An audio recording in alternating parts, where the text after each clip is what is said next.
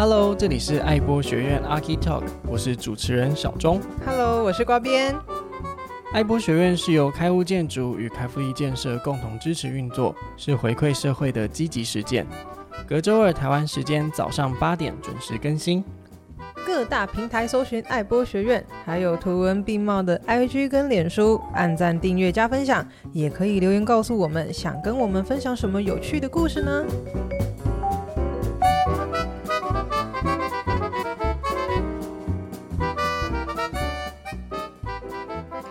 听说瓜边今天要来跟我们介绍一位建筑师。是的，这位建筑师有什么特别的地方吗？有非常多有趣的地方呢。嗯、不过我想先从文本来开始，好，就是因为我阅读了这两本书，《建筑女帝》跟《世界不是方盒子》。嗯，对，我没有念错书名。好，我就是阅读了这两本书呢，我觉得还不错。就是说，扎哈迪这个这位建筑师，其实在以前求学的时候就有听过了。嗯，那看完这两本绘本之后，我觉得，哎，其实可以介绍给我们的听众。好，好，那我就先从生平来讲起。嗯，扎哈呢，他是在伊拉克这个男尊女卑的国家出生的哦。嗯，那也因为父亲是生意人，母亲是个艺术家。或许是这层关系，让扎哈的父母能够给予孩子们良好的教育环境来接受新知，让扎哈从小就在英国和瑞士就读寄宿学校，嗯、成年之后又攻读了数学系，最后回到伦敦学习建筑哦。哎、欸，很开明的双亲哎。对呀、啊，我很羡慕，觉得很棒。真的，她就是个小公主啊。也因为家庭提供了这项资源，让扎哈不在传统的局限下学习，尽情的体验生活。但他却没有因为接受新颖的事物而遗忘了小时候和双亲旅行生活的记忆。嗯，扎哈现在也将这些记忆中美好的场景或意象带入自己的设计构想里面。呢，那我们再回到这两本《建筑女帝》跟《世界不是方盒子》这两本绘本里面，有更详细的生平跟成长故事，还有很多的图像，听众朋友们可以去借来看看哦。对，我在看绘本的时候啊，确实也是对里面的插画觉得印象深刻。嗯，那我尤其是对扎哈哈迪的视角，真的是很天马行空哎。对呀，充满了想象力跟创造力，是不是非常美？嗯，尤其是像他看贝壳就可以想到要设计体育馆，嗯，然后看着河里的小石头就想到可以设计歌剧院。我觉得就好像是用上帝的眼睛在看着地上的建筑物一样，嗯，都是那样小小的，像玩具一样。可是呢，另外又有一个视角，他说，在歌剧院里面的歌手就好像是在贝壳里的珍珠。嗯，我觉得那个很像是在比喻建筑物里的细胞，它可以很宏观，可是也可以用很微观的视角来看待这些建筑设计。哎，没错，小众，嗯，你的确抓到了扎哈在设计外形上的精髓。哎，厉害吧？超厉害，你超聪明，你真的是专家。嗯、好啦。就是说，这些精髓大多都是形容它抽象、嗯，曲线、流动、动态、未来又前卫。嗯、但也因为这样的设计风格，被很多人批评说他就是一个纸上建筑师。怎么会？我觉得一点都不是哎，因为他很有能力的，可以把自己所设计的建筑物盖出来哦。嗯，虽然说一次大概要十多年啦，也盖太久了吧？是在都根吗？好，是蛮像的啦。不过啊，扎哈不仅设计了大的建筑物，也运用了建筑的观点与美感来设计尺度比较小的物件。嗯，例如花瓶、女生的高跟鞋，甚至是游艇等等。嗯，都蕴含了扎哈的特色。无论尺度的大小，这些物件的造型真的怪美的。嗯，没错。你赶快阻止我，不然你就要唱那首歌了。先不要，先不要。好啦，这其实就很像外星人身上会出现的物件。好，而且不止如此哦。扎哈蒂还跟香奈儿的艺术总监卡尔拉格斐，人称时尚大帝老佛爷，就是他。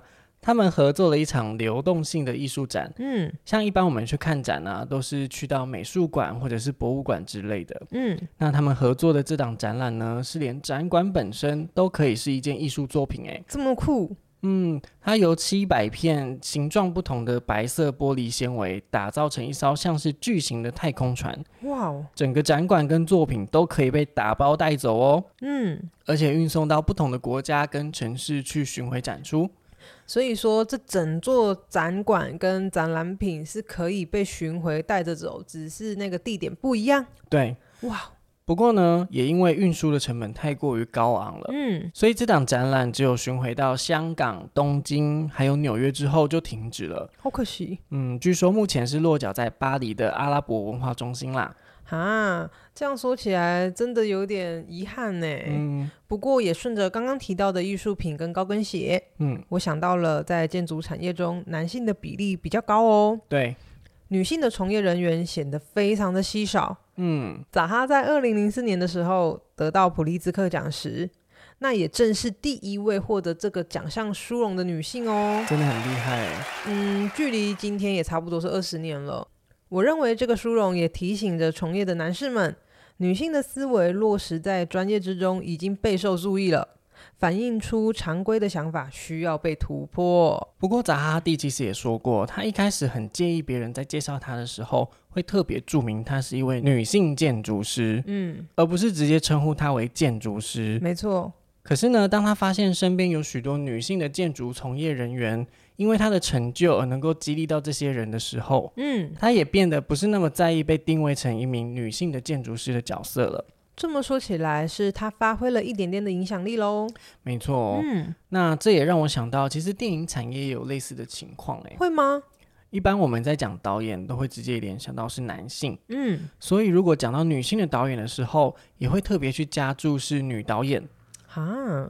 对，那像台湾有一个女性影展，它是仅次于台湾金马影展，国内第二个历史悠久的影展活动哦。是有多悠久啊？它今年要迈入第三十年喽！哇哦！那这个影展的初衷呢，也是为了要鼓励在电影产业中的女性工作者，嗯，让他们能够多一个被看见的机会。嗯，小钟，嗯，你提到这个啊，让我想到我有一个小故事可以跟你分享哦，请说哦。好，刚刚提到的扎哈在二零零四年的时候，他获得了普利兹克奖嘛？对。那他在二零一二年的时候担任了评审委员，嗯，但却在二零一三年的时候，他发起了一个联署。是什么联署？来，让我来告诉你。嗯，因为一九九一年的时候，嗯，普利兹克奖的得主是一位叫做罗伯特·范裘利的先生。嗯。但罗伯特与他的太太丹尼斯·史考特·布朗是合伙人关系，嗯，但是先生得奖的时候却只字未提跟太太的合作关系跟感谢，怎么会这样呢？对啊，很过分，对吼，嗯，那扎哈在二零一三年的时候发起联署回溯起这件事情，嗯，他向普利兹克的委员会申请，希望大会也颁发一个荣耀给这位太太。对啊，这个先生很不会做人哎，因为太太不是通常都会是最强力的后盾吗？对啊，成功的男人背后都会有一个女人啊。嗯，但是后来这个请愿就失败了。哇，闹亏啊？怎么会？因为大会表示他们没有办法改变当年那些评审委员们的决定。哦。不过这项请愿运动也改变了美国建筑师协会 AIA 金奖的审查制度。嗯。就从扎哈之后，也开始出现双得主的获奖方式。嗯。也因为扎哈的影响力，改变了这个审查制度。我想这就是中性的力量啦。嗯，没错。那说了这么多，我们有机会在台湾看到扎哈·哈迪的建筑作品吗？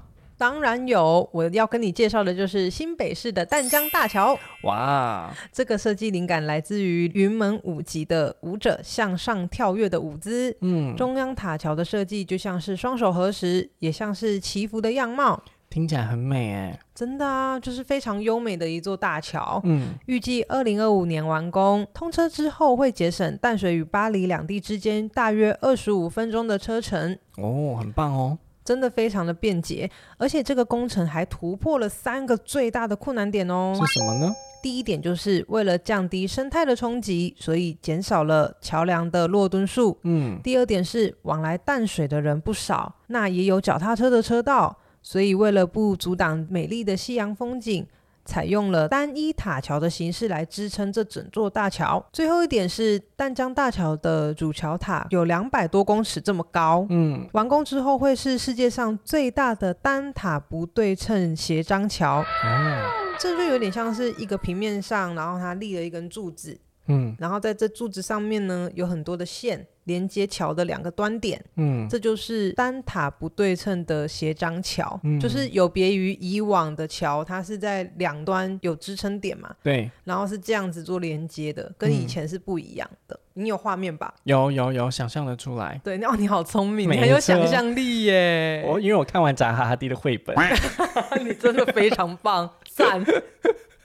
而且扎哈哈蒂其实也有几个设计在台湾，虽然是没有实现的，嗯、但是也带给大家耳目一新的想象空间。那有几个啊？第一个要介绍的是落脚在台中的古根汉美术馆。哇，古根汉呢，历史很悠久。对，听说当年古根汉本来是要盖在现在台中市政府的位置上，嗯，但是后来因为还有歌剧院啊、市议会这些新的建设都要规划，嗯，而且再加上扎哈哈蒂设计的美术馆造价实在太高了。嗯，所以协调到最后没有达成共识，也就没有古根汉喽。啊，好可惜哦。嗯，那除了古根汉之外呢？现在台中知名的地标国家歌剧院，嗯，当年也有扎哈哈地哦。哇哦。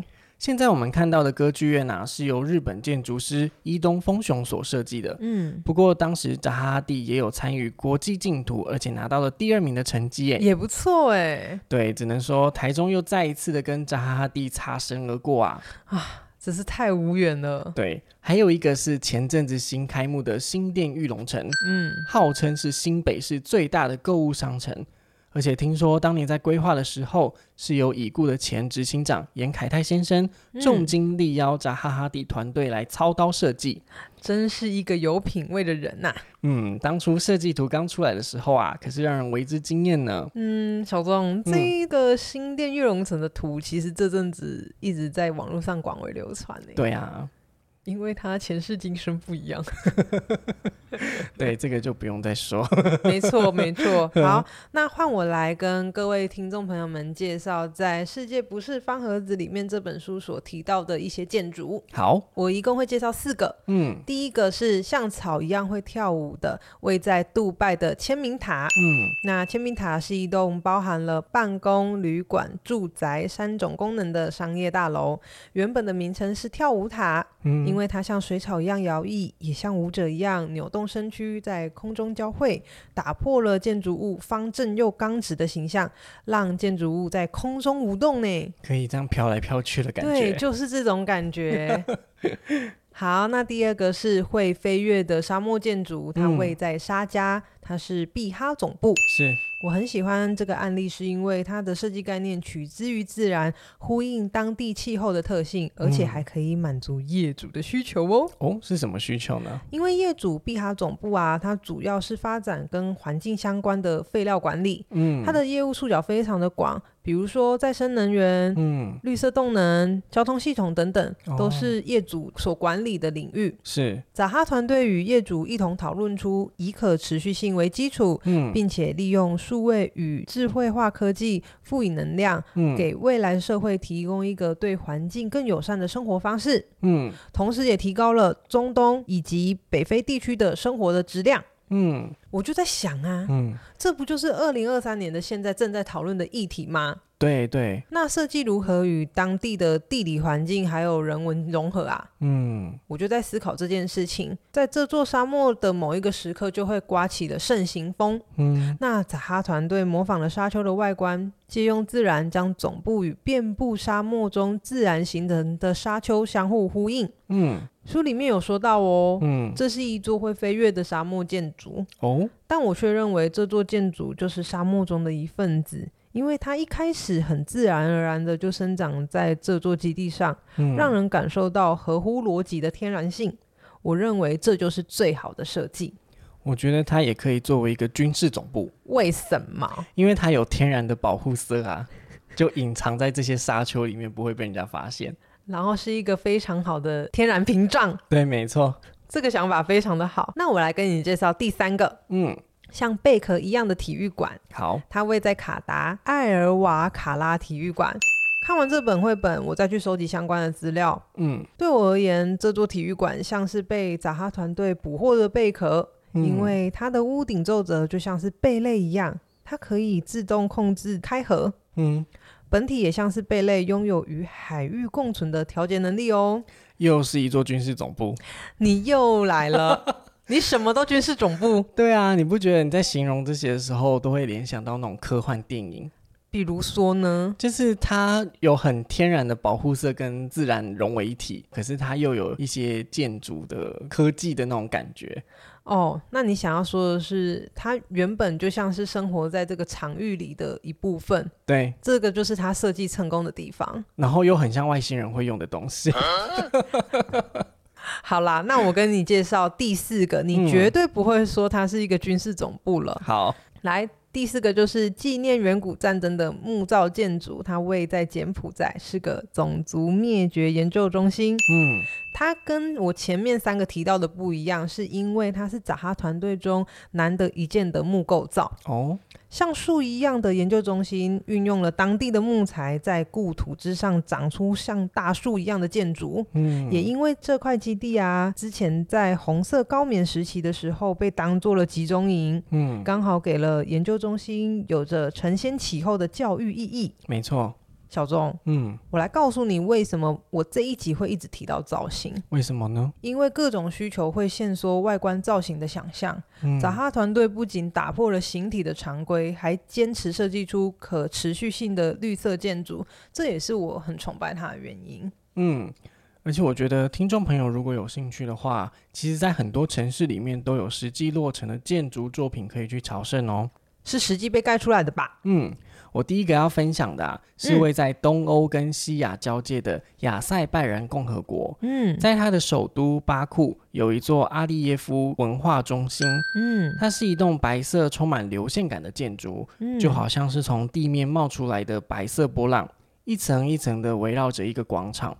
再加上它使用了大量的玻璃帷幕。让这栋建筑物有着很大的开放性，像是在欢迎游客们的到来。嗯，那个画面感觉非常的优雅，而且很浪漫。对啊，那另外一个是位在阿拉伯联合大公国的首都阿布达比。嗯，它有一座以第一任总统谢赫扎耶德命名的桥。天哪，好绕口哎！对，这座桥的外形也是充满了流线的律动感。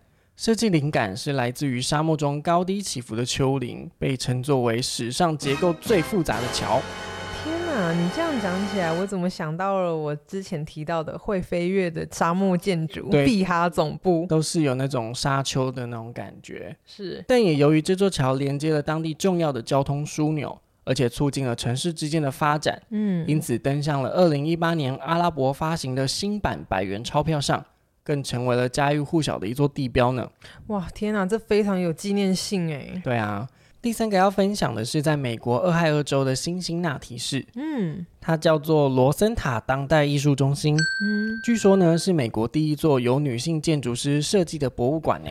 哦，女性建筑师哦，嗯，它是在二零零三年的时候启用，嗯，它的外观呢看起来就好像是由几个大小不一的方盒子堆砌而成，嗯，让原本僵直的线条多了一些律动感，嗯，内部呢则是维持了扎哈哈蒂一贯的风格，嗯，从地面到墙面的连接依然是曲面的线条，嗯，制造了内外对立的惊喜感哦，嗯，这样讲起来好像有一点点冲突的对比，嗯。